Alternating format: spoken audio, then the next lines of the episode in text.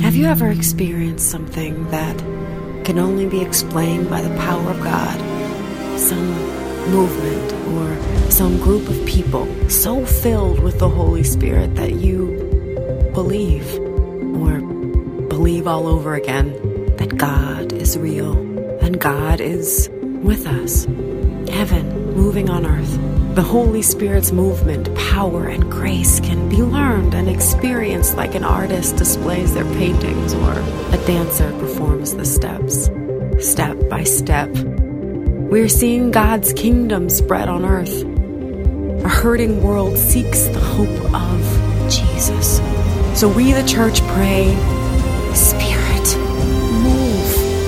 And we, the church, declare a Spirit move. And we, the church, move in step with the Spirit. We are propelled by the power of the living God at work in our midst to bring good news to all people.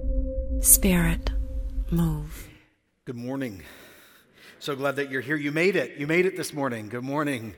We want to say good morning to all of you watching and listening online, especially you in the north in Port Perry. Good morning to you.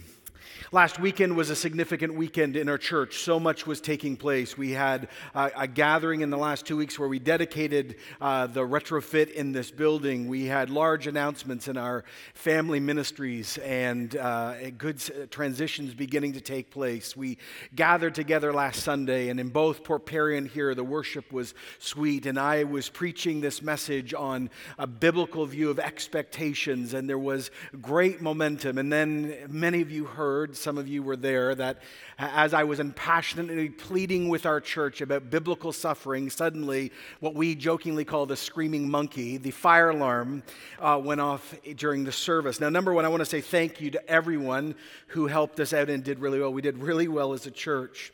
And uh, as I was thinking about that experience, by the way, it was a curious little six year old who pulled the fire alarm. He came to apologize this week in a bow tie, so he sucked up very well to me.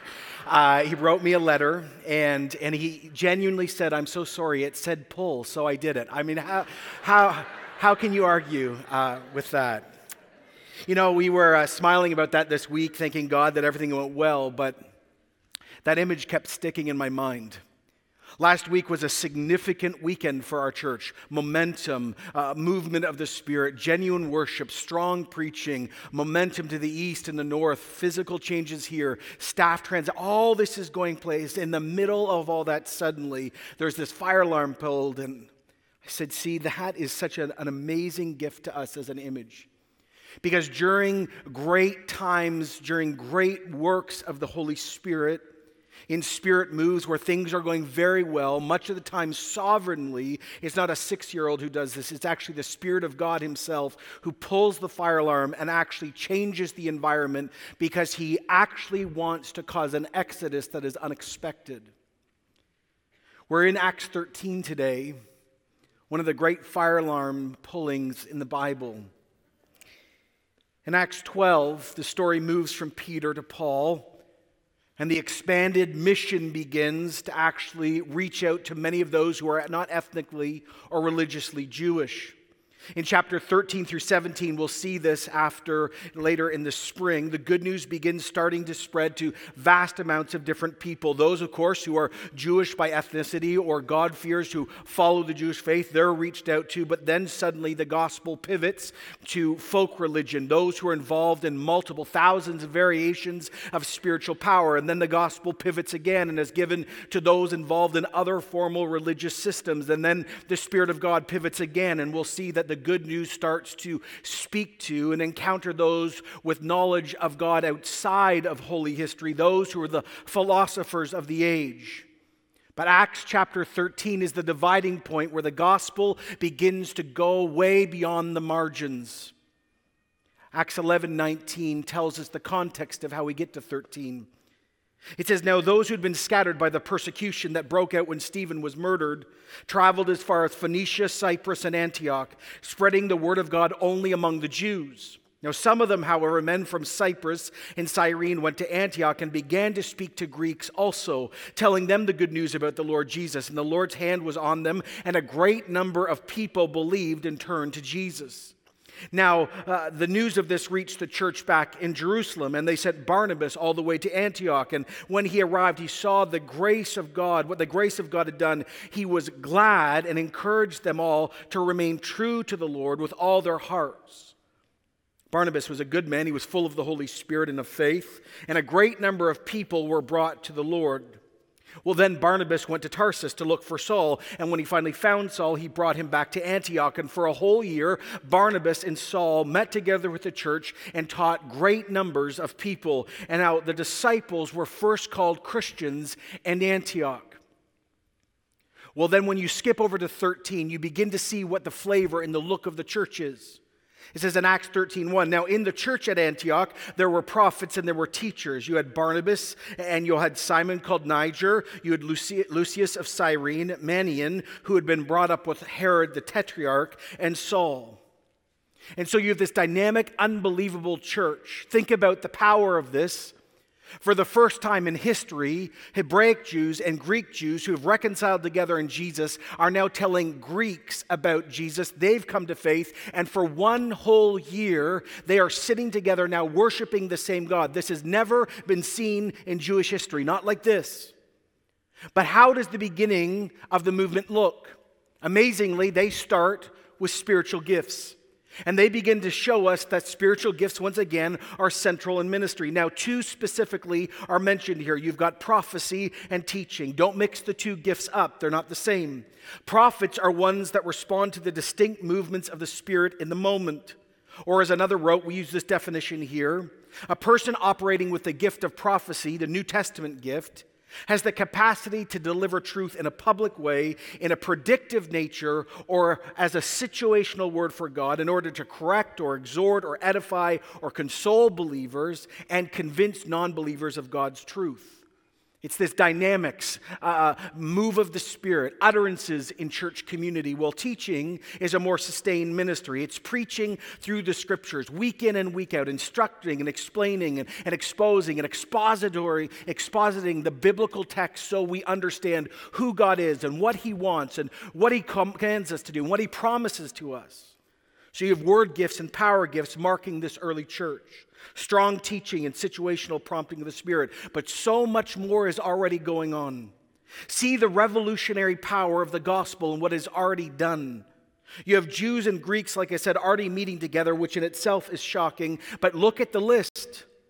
Beyond Saul and Barnabas, there are multiple other keys, uh, key leaders identified. Now, who are they? Well, Simon is called Niger. He's given this Latin title. Why? Because of his skin color. He is very dark, deeply black, African. And right beside him, you have Lucius of Cyrene. Well, Lucius is a common Roman name, but he's Cyrenian. Well, where's that? That's Libya in our vocabulary today. Oh, and then there's Manaen, who's been brought up with Herod the Tetrarch. Now, in Greek, this actually reads that this man is Herod's foster brother or stepbrother. It was a common practice 2,000 years ago to assign boys of a similar age to royal children so they would have friends that they could trust as they grew up. So, this is shocking and quite crazy. This guy was one of Herod's closest friends. This guy actually is Herod's stepbrother. Now, this Herod, by the way, it always gets confusing, is not the Herod from last week. This Herod is the one from the Christmas story. This is the Herod that encountered the wise men. This is the Herod who was so thrown off by the idea that Jesus might be the king of the Jews, he murdered all those children. This is the Herod that had John the Baptist beheaded. And think about it. So, best friends and stepbrothers are now on opposite sides. One tries killing Jesus, one, in a drunken sexual rage, actually decapitates his cousin, and the other now is actually part of the Jesus movement. Never miss this as we get going this morning. The gospel always divides family, friends, and coworkers. But let's not run too fast from the list. What an amazing list of people. We tend to read lists and get bored, skip them, or move on. But do you see the non homogeneous church? People and now leaders from all backgrounds. You've got Jews and non Jews, and Africans and North Africans, and Romans and Greeks. God, through the work of Jesus, his Son, and by the literal presence of the Holy Spirit, is bringing people together to form one body so that they will actually be able to encounter the living God of heaven and earth. And what is so shocking about this is this group of people would never be around around each other socially, let alone religiously, let alone philosophically, let alone economically. And yet now here they are worshiping Jesus in spirit and in truth. While they were worshiping, verse 2, the Lord and fasting, the Holy Spirit spoke. You are to set apart Barnabas and Saul for the work to which I have called them. Now, if you're a note taking person, you need to circle that word worshiping. Because in English, we read over it, but we miss the power and the punch behind this word. Why? Because in the Greek version of the Old Testament, that word worshiping was almost exclusively used for Levites and priests who did actual formal ceremonial acts in the temple in Jerusalem. And this is revolutionary because this reads like this that Greeks and Romans and Africans and North Africans and Jews and non Jews, as they gather in Jesus to fast and to pray together and to be taught together and to prophesy to each other, as they are doing this, they are now the true new priesthood and they have actually replaced the old priesthood because they actually are the temple of God. Remember, at this moment in history, the temple is still present in Jerusalem. People are still worshiping there, they're still killing animals there. But the church, the gathered people of God, the reverse of Babel, the restoration of Eden, is now actually found in this small group of people. They are the actual temple of God. And if you are a Christian here this morning, so are you. Paul said in 1 Corinthians 6:19, "Do you not know that your bodies are the temple of the Holy Spirit who is in you, who you've received from God. You're not your own anymore. You've been bought at, uh, bought at a price. Honor God with your own body. So the Holy Spirit is now residing in his temple, living in and among this diverse group of people. And as God has always done in his temple, he shows up and he speaks and he acts. The Spirit of God, through His gifts of prophecy, He chooses to tell His community through the spiritual gift that the will of Jesus is that two of the most eminent, most gifted, most strong teachers and leaders in the church now need to leave. This is when the Spirit of God pulls the fire alarm in the middle of everything going well and says, I'm throwing everything into chaos, and you two are getting out. Think about the implication of this. The two best leaders, the two best thinkers, the two best preachers, the two most anointed people are being called out of this truly multicultural, Eden restoring, Babel reversing experience. And once again, we are confronted with the truth of mission versus comfort, the next move of God versus the last one, or if you know your Old Testament, yesterday's manna versus today's. Fear or faith? This is exactly what Philip faced, remember, back in Acts 8, when he was leading this unbelievable move of God in Samaria. And while this unbelievable epic thing was taking place, God removed him. Now, notice when the Spirit of God speaks, He speaks the prompting, the prophecy during times of prayer and fasting. Now, I'm just going to bang the drum again because it matters. Because here, once again, we see what a normal Christian church is supposed to look like, feel like, and function like. Spiritual gifts, like I've preached for years here, are the only ongoing guaranteed place of power to serve from, period. And spiritual practices are the guaranteed place of meeting God. They become the vehicles to walk with God after you've met God through Jesus and His Spirit. Spiritual practices, holy habits, become the ongoing place where we are transformed, where we are changed, but they also provide the space. They clear the ground so we get to hear, to get permission to keep in step with the Spirit.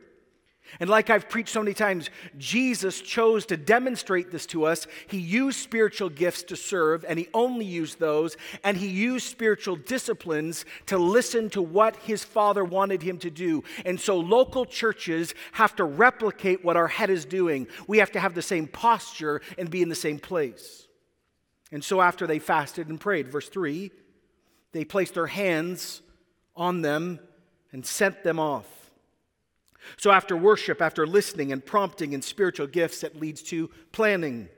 The leaders place their hands on them. This, by the way, doesn't give them like a super energy boost of the Spirit. This is not the giving of gifts. This is a way of affirming they are of God, from God. This is of the Spirit, and they are being sent out and being affirmed as they do it. So the two of them, these great prominent leaders, leave the church. They're sent on their way, notice what the scripture says, by the Holy Spirit. They went down to Seleucia and then sailed there to Cyprus. So another Holy Spirit move has begun. And Luke once again enforces the idea it's his Holy Spirit who sends, it's the Holy Spirit who ordains, it's the Holy Spirit who literally moves the body of Jesus to do Jesus' bidding.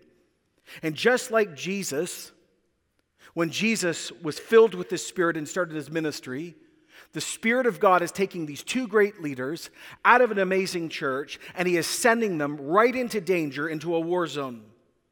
Now, they end up in Cyprus, a land occupied over history by the Greeks and the Phoenicians. Later, it's annexed by Rome, and during the time of Augustus, it was a separate province and it was under the leadership of a proconsul. And this proconsul is about to actually become a follower of Jesus, too. It says, when they arrived at Salamis, they proclaimed the word of God in the Jewish synagogues, and John, that's John Mark, was with them as their helper. So they go to the east coast of Cyprus and they went to the Jewish worship houses called synagogue. And by the way, if you know your Bible at all, Paul follows this pattern everywhere he goes. Why does he start with the Jewish people? Because he knows they have the most in common. They have the most bridges built. There's a shared ethnicity, a shared history, a shared theology. There is a magnetic point. So much is already in common. He starts with them. And this is critical that we get this once again. Christianity is not a separate religion from Judaism. Christianity is the fulfillment of Judaism because Jesus really is the King of the Jews. Jesus is the Messiah. Jesus is the great I am, the God of Abraham, Isaac, and Israel, found in flesh. And so he starts with his people. That's why he says in Romans 1:16, I'm not ashamed of the gospel. It is the power of God for salvation for anyone who believes, first for the Jew and then the non-Jew.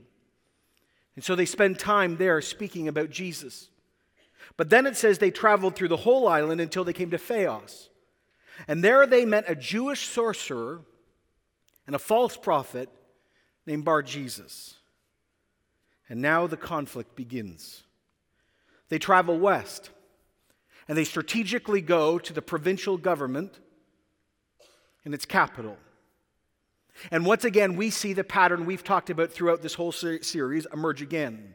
Every single time the good news of Jesus is spoken, every single time miracles are done in the name of Jesus in a new territory where the gospel has never been demonstrated or spoken, there is always a demonic encounter. There is always a turf war. Why? Because the Bible teaches that Satan is the God of this world and the kingdom of God is invading. It started with Jesus, now through his church. And so in the book of Acts, Time and time again, when the gospel breaks into a new region, the demonic use both non Christians and Christians to try to stop the kingdom of God. Acts 5, Ananias and Sapphira.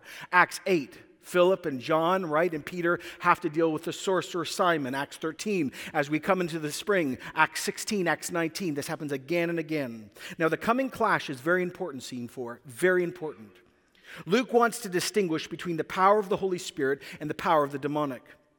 We should note this morning that Luke never doubts the ability or gifts of those who are empowered by evil, nor does he dismiss them as fake or fraudulent. He believes they are real, and don't forget he's a medical doctor.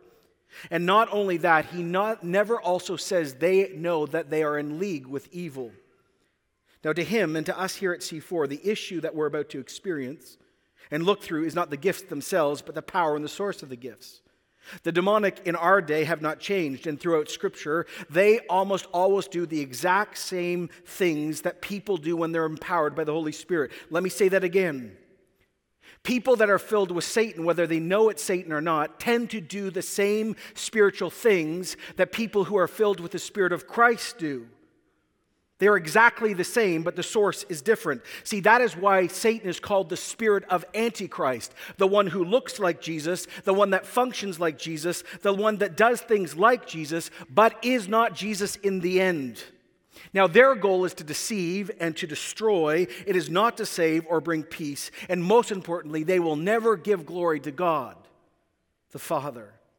That is why we must know the scriptures as Christians in the most profound, in depth way so we have theological discernment to know what is happening in front of us. Weird or not is no longer the criteria. What is the power source behind what is happening in front of me?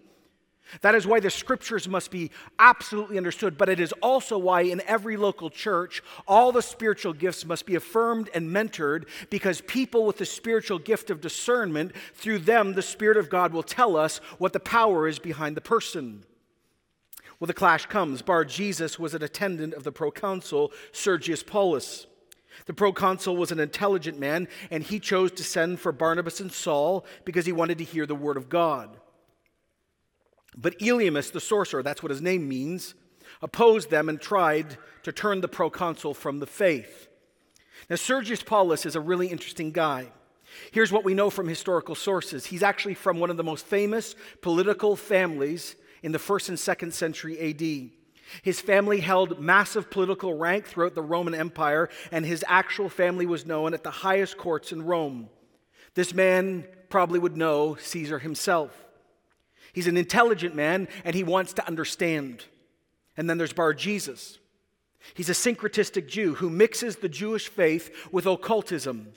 Elymas is a Hebrew word meaning male occultic worker or sorcerer. Now, he's the proconsul, he's with the proconsul's court because the proconsul believes this man has the power to break the bonds of fate. Now, the kingdom of darkness, follow this, knew that Saul and Barnabas were coming. And so it is not a mistake that Bar Jesus just happens to be in the very spot where they're coming. And think how confusing this is. He's Jewish. Saul's Jewish. Barnabas Jewish. They all claim to be Jews. And not only that, Paul or Saul and Barnabas are preaching Jesus, and his man's name is Jesus. Actually, his name, Bar Jesus, in Aramaic means, I am the son of salvation. His very name fills the room with confusion. Which Jesus is right? Which Jesus is Savior? Which Jew is preaching the right thing? Now, there's a human agenda here and a demonic one. The simple human one is this if these men convince my boss that they are right and I am wrong, I'm out of a job. But the spirits that are in him that give him the ungodly abilities to be a genuine sorcerer are opposing the Spirit of God that are found in Paul and Barnabas. See, this is a clash of kingdoms God versus Satan, good versus evil, true gifting versus false gifting. One person is plugged into the spirit of Antichrist, the other two are filled with the Spirit of Christ. So now the question why the fight here and why the fight now? Well, here's why it's happening. Because this is the first formal introduction of the gospel to the Roman world in all of history. Why is this clash happening here? Because this is the beachhead. This is the D Day event. This is the beginning of the gospel, not just happening on the ground with a few people. This is the formal introduction of the gospel into the religious, into the legal, into the political, into the actual life of the whole Roman Empire. You bet you Satan's going to show up and try to stop this. Well, Paul knows exactly what's going on, seen and unseen.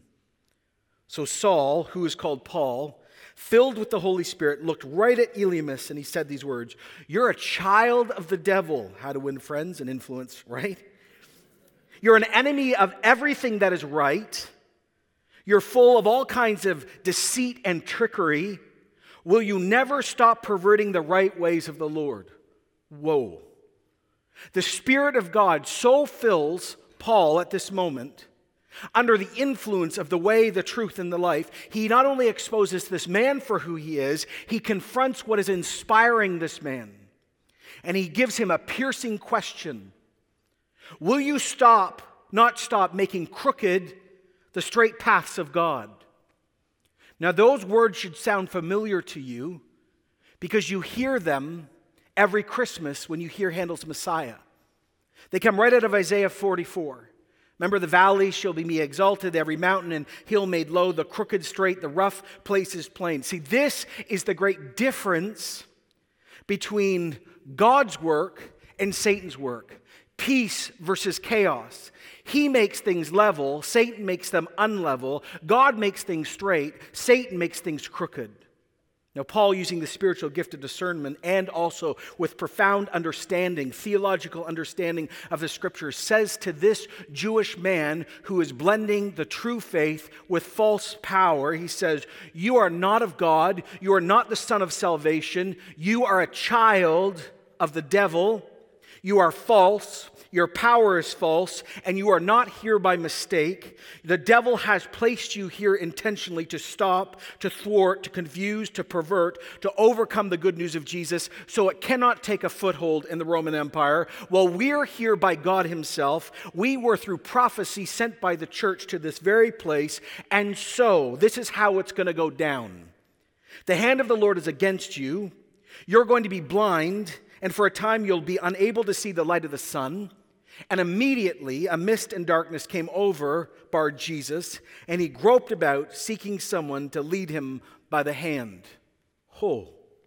See, the battle again is not between Paul and Bar Jesus. The battle is between the Spirit of God and the spirits that are found in Bar Jesus. And of course, there is no doubt who wins. It says that God blinds him. Imagine that on a Sunday morning. It was an amazing morning. Someone got blinded in Jesus' name. Oh, okay. Now, listen to the reason why this is so significant. It says that he is blinded forever? No, for a time. So many preachers miss this when they preach this. This is mercy. God's discipline always has a silver lining of grace. Remember Babel? God could have wiped us all out. He broke our languages. Remember the flood? He saved humanity through Noah and even gave us a rainbow. Remember Jonah ran, threw over right fish, vomited out. See, this happens again and again. Or who just blinded Bar Jesus? Oh, right, this guy's name is Saul. He himself, a few years earlier, was on his way to murder and to imprison Christians, and he got blinded by Jesus. And that blinding actually was the gift of God to lead Saul to become a follower of Jesus. So, can you imagine in this moment? Here is Paul sitting in this place. He blinds the guy, and I guarantee he's thinking, man, that was me just a few years ago. This is pretty amazing. But here's the point He has done this, and God has allowed allowed this because he wants not only to see Sergius Paulus become a follower, he wants to show Bar Jesus who has greater power and authority because Bar Jesus functions in a world that says, Who has the greater power? That is who I should be plugged into. This is giving him space to see if he'll repent and become a follower of Jesus too. Well, when the proconsul saw what happened, he believed. He was amazed at the teachings about Jesus. Here, by the way, we see the power of the both and and the rejection of either or in, evangelism. The proconsul saw what happened. He saw the power encounter. By the way, miraculous events, whether deliverances or healings or overcoming things in nature or raising from that, see, they're always given to open the door. They're not the gospel. They're always the trigger, the taste, the affirmation of what the people that are preaching is true. They direct him. But notice what it says here it's not the miracle that led Sergius Paulus to faith. He was amazed at the teaching about the Lord. He believes on the preaching of what Paul and Barnabas are saying. The miracle opens the door, but the explicit preaching of the Word of God moves him across the line of faith. And so Jesus, once again, through his people, overcomes the presence of evil, just like Jesus did himself when he was on earth. He brings another to himself, this time a high ranking Roman official who shockingly is loved by two Jews should, that should hate him because he represents everything to them about opposition and domination. And the love of God is given so strongly that Saul, now Paul, and Barnabas realize that Sergius Paulus not only deserves eternal life, but he is made to be part of the temple of God, and he is actually made to be part of the church. And he is made to have an eternal relationship with the Father and the Son and the Holy Spirit forever. The question is when you come out of a text like this, well, what's the point? There's some very interesting things beyond just the normal application of this where I want to sit today. Number one, are you Bar Jesus? Are you resisting God through your acts, through your thoughts, through your life? Do you actually represent or resist those who know Jesus? Do you try swaying people from truth? Maybe you're listening online and you hate everything the church represents. Maybe you're actually here sitting among us this morning and actually you're here in secret because you are involved in dark, wicked things and you're here actually to fast and pray against us. Well, God comes at this moment and He says to you, I'm giving you a chance to turn, to find hope and friendship and forgiveness and pure love and pure power. There's always love. It's the great old litany from the old Anglican prayer book that helps us. This is what actually God is saying to you Remember not, Lord, our offenses of our forefathers. Neither take thou vengeance on our sins. Spare us, good Lord. Spare your people, uh, whom thou hast redeemed with their, thy most precious blood. Don't be angry with us forever. See, the moment is being given to you right now. And the command is be like Sergius Paulus and be like Paul. Give up your false power, give up your self trust, give up your position and ability. You think your power is strong this morning? You think what is in you is stronger than what is in me or in us here? You're wrong. Who got blinded in the end? Paul or Bar Jesus? If you're a person who functions in supernatural power from the other side, let me say this to you directly. You want real power? Then you meet Jesus first. You repent and turn from your life of wickedness and your life of unholy power, and you give it up, and you learn something called humility and meekness, and you will be loved in a way you've never been loved before, and then you will be given power that will far outshine what you walk in now.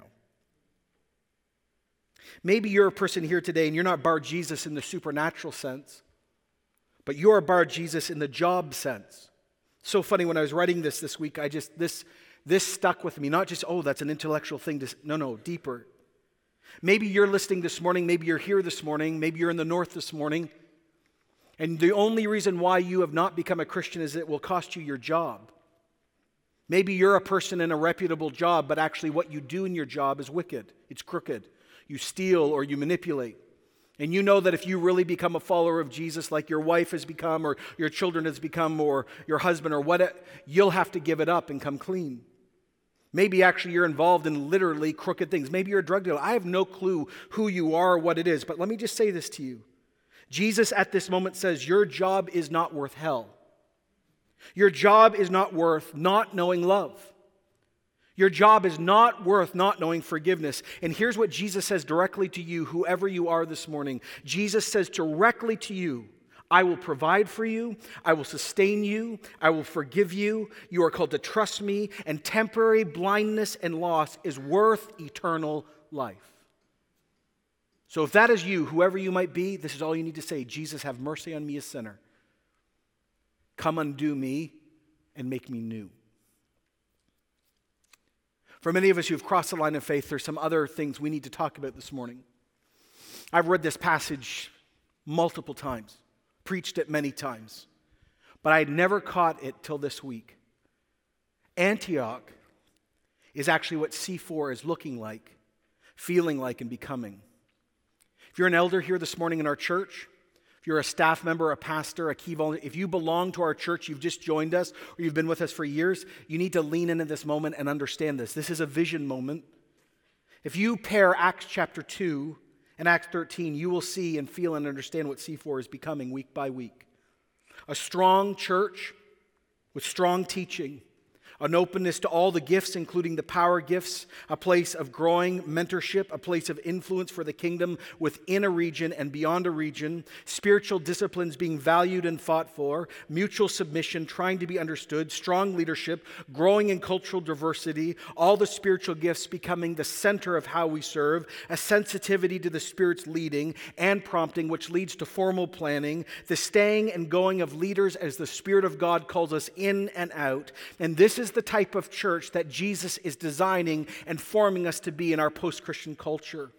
And if there's one thing I'm asking you to do as one of your pastors this week in your connect groups or beyond, is this we need to pray that this Antioch like model grows wider and longer and deeper. Because this is actually the DNA design that God is giving in this church. But the most important application today is the obvious one. The two most important, most eminent, most gifted leaders are removed when the Holy Spirit pulls the fire alarm and says, everything's changing. Once again, we see what God keeps doing. Do you remember back in Acts 8? Just stay with me for a moment, please. When I referenced this, Philip, with complete trust and obedience, leaves his thriving Samaria ministry. Do you remember it? He was commanded to leave. And remember, I said, why in the world would any pastor or leader or deacon want to leave a ministry like this? Hundreds and hundreds of baptisms, blood enemies becoming friends, miracles, deliverances, large crowds, and Peter and John, like the oh my goodness leaders, show up and they say, This is of God. Like this is a pastor's dream. Who doesn't want to be part of a church where all that's going on? And right in the middle of it, God shows up to Philip through an angel and says, You leave all this, you leave the show, the best church, the most, pre- you leave and you go in the middle of nowhere and wait for someone. You don't, just go. Remember what I said internally for us? It's critical. Let me say it again. Within the next 24 months, God willing, we're going to have four sites in this church this site, the north site, to the east, and to the west. And I said these words, and you all laughed, and then I didn't laugh and looked at you and took my glasses off. And I said these words that God is not going to ask some, but many of you to leave Ajax, to make room for more neighbors and friends Remember, I said mission over comfort, vision first. God's going to call some of you to go north to strengthen the Port Perry site. And I don't know if you remember, but I actually said God had already asked some people to do it and they had not obeyed. Well, what's amazing is some people knew that was true. They're already in the north right now. Thank you for your obedience. More of you will be called to the north, the hinterlands of the north. He's going to call you. Others of you, hundreds of you, are going to be asked to go east. I'm, yes, there's one. He's already in. And I jokingly, not jokingly, said, We're literally going to push you out. And I said, We're going to ask hundreds of you to go east because you may drive 40 minutes or 30 minutes to get here, but your friends and family will not. This is about salvation, evangelism, and mission, not about comfort. And I said, Hopefully, God willing, within 24 months, we're going to do the same thing, and hundreds of you will go west. And I said, We will know that God is doing a great thing here and we're being successful when you come back and visit Ajax and someone's sitting in your precious seat and you say, What are you doing in my seat? And they say, It's my seat. I've never met you before. And that will be the sign of great success, and they will be doing your volunteer role. And as one church, we will see God's work from north to south to east to west. I have no doubt that we're going to reach 10,000 people. It's sovereign decision, it's already done. It's done. But there's a deeper call here in this passage. Do you see it?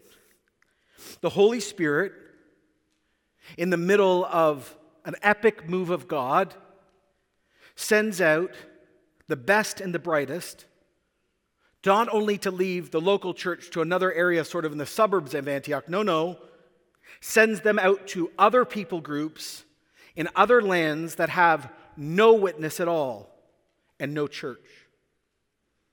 Let me just bring this home this morning. There are hundreds of millions of people at this moment, at 1018, right now, that have no Christian in their life. Millions have never met a Christian. There is no church. We live in, listen, you don't like the preaching style, you choose the buffet in Durham. You don't like the youth ministry, the worship style, you go, great, here's my 40 different options. Now, we are blessed, and I thank God, and that's why every week we pray for another church. We are so thankful that the body of Christ is so large and growing in health in this region. But there are millions that have no access to any of this at all. Millions of villages and huge cities and communities that have little or no Christian witness at all. And what do we see in the book of Acts? God's heart is for the ends of the earth as much as it is, for Jerusalem and Judea and Samaria. And in this case, God sends out the best and the brightest to be engaged in long term, cross cultural church planting among unreached people groups. So let me just give you the stats. By the way, take out your Connect Group books and write these down. It's sobering and it's critical. There are 7 billion people on this planet right now. Sociologists tell us that that means that there are 16,547 different tribal groups or people groups or family groups that make up the 7 billion. Out of that 16,000 plus, are you ready? 6,693 people groups on earth right now at 10:20 in the morning have less than 5% Christian witness and less than 2% evangelical witness, and a vast majority of them have 0.1 or less. That means 40.4% of the world's population has less than 5% Christian witness in any form. 3.1 billion people right now don't have access directly to the gospel. Let me just list a few names Algeria, huge swaths of Algeria, Afghanistan, central Cambodia. Though there are millions of believers in China, there are massive people groups that have little or no access to the gospel. Huge swaths of India, Indonesia, Japan, North Korea, Morocco, Burma, Pakistan, Turkey, Bangladesh, Uzbekistan, Yemen, just to name a few. It's interesting, you know, here this morning at our site, uh, Pastor Lori was hosting and she mentioned she was on a trip in India. They were debriefing this week and telling a story about how they were with a church planter working in the Sundarban Islands, that are extremely remote islands. Please hear this. There is one pastor assigned to 50 islands trying to establish a church on each one of them. Well, when Pastor Lori and the team finally arrived at one of those islands with this church planter, they were surrounded by a huge Hindu community and telling the good news about Jesus. And in the middle of this massive crowd, there was this one woman who was weeping and her hands were raised, unlike the whole rest of the crowd. And they said, There's something different about this woman. And you can ask the team for the whole story, but they went and they talked to this woman. And they found out she is the only Christian for 20 years on this whole island. And she had been praying for 20 years for Christians just to show up. She had never been able to sing with another Christian in her life. And she had been praying, Oh, Jesus, oh, Jesus, would you bring the community to me? You gotta understand, 21 years earlier, there's a good chance there were no Christians, no bookstores, no podcasts, no, I'm going to choose another church. She's the church, period. And the world, 3 billion people plus, are like that. You say, well, okay, that's true. So what's the answer? Well, the answer is not that I'm going to say, so we're all leaving. But here is the answer. You say, what would be a success metric for you, John, out of a sermon? Here it is that the whole church would be so radically open to the Spirit of God, first by themselves and then in community, that every single elder in this church, every pastor in this church, every staff member in this church, every lay person in this church, everyone who makes up this church would do this and say to the Spirit of Jesus, What do you say to me? Do I stay? Do I go east? Do I go north? Do I go west? Do you ask me to leave this country? Do you ask me to leave C4 to go to another? Like, there is a radical sovereign trust we see in Antioch where pastors weren't trying to hold people in their church for numbers. And everyone went, Well, of course we'll obey the Spirit, whatever He says.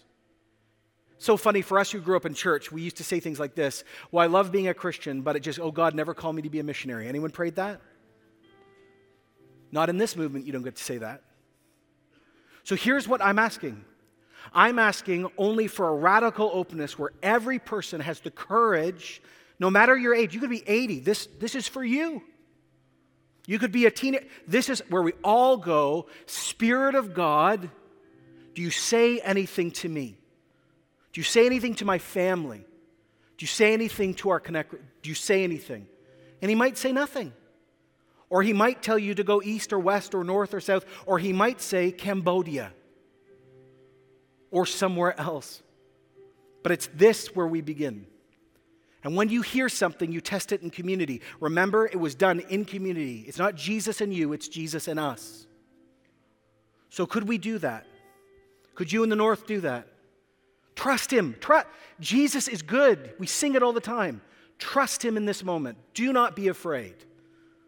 Because we've all committed to see the gospel go in Jerusalem, Judea, Samaria, and the ends of the earth, right? So, put your hands out. Put your hands out. Don't be afraid. You say, What about my kids? Put your hands out. What about my comfort? Put your hands out. Put your hands out. And just say, Okay. So, Lord, number one, here's what we pray across our community.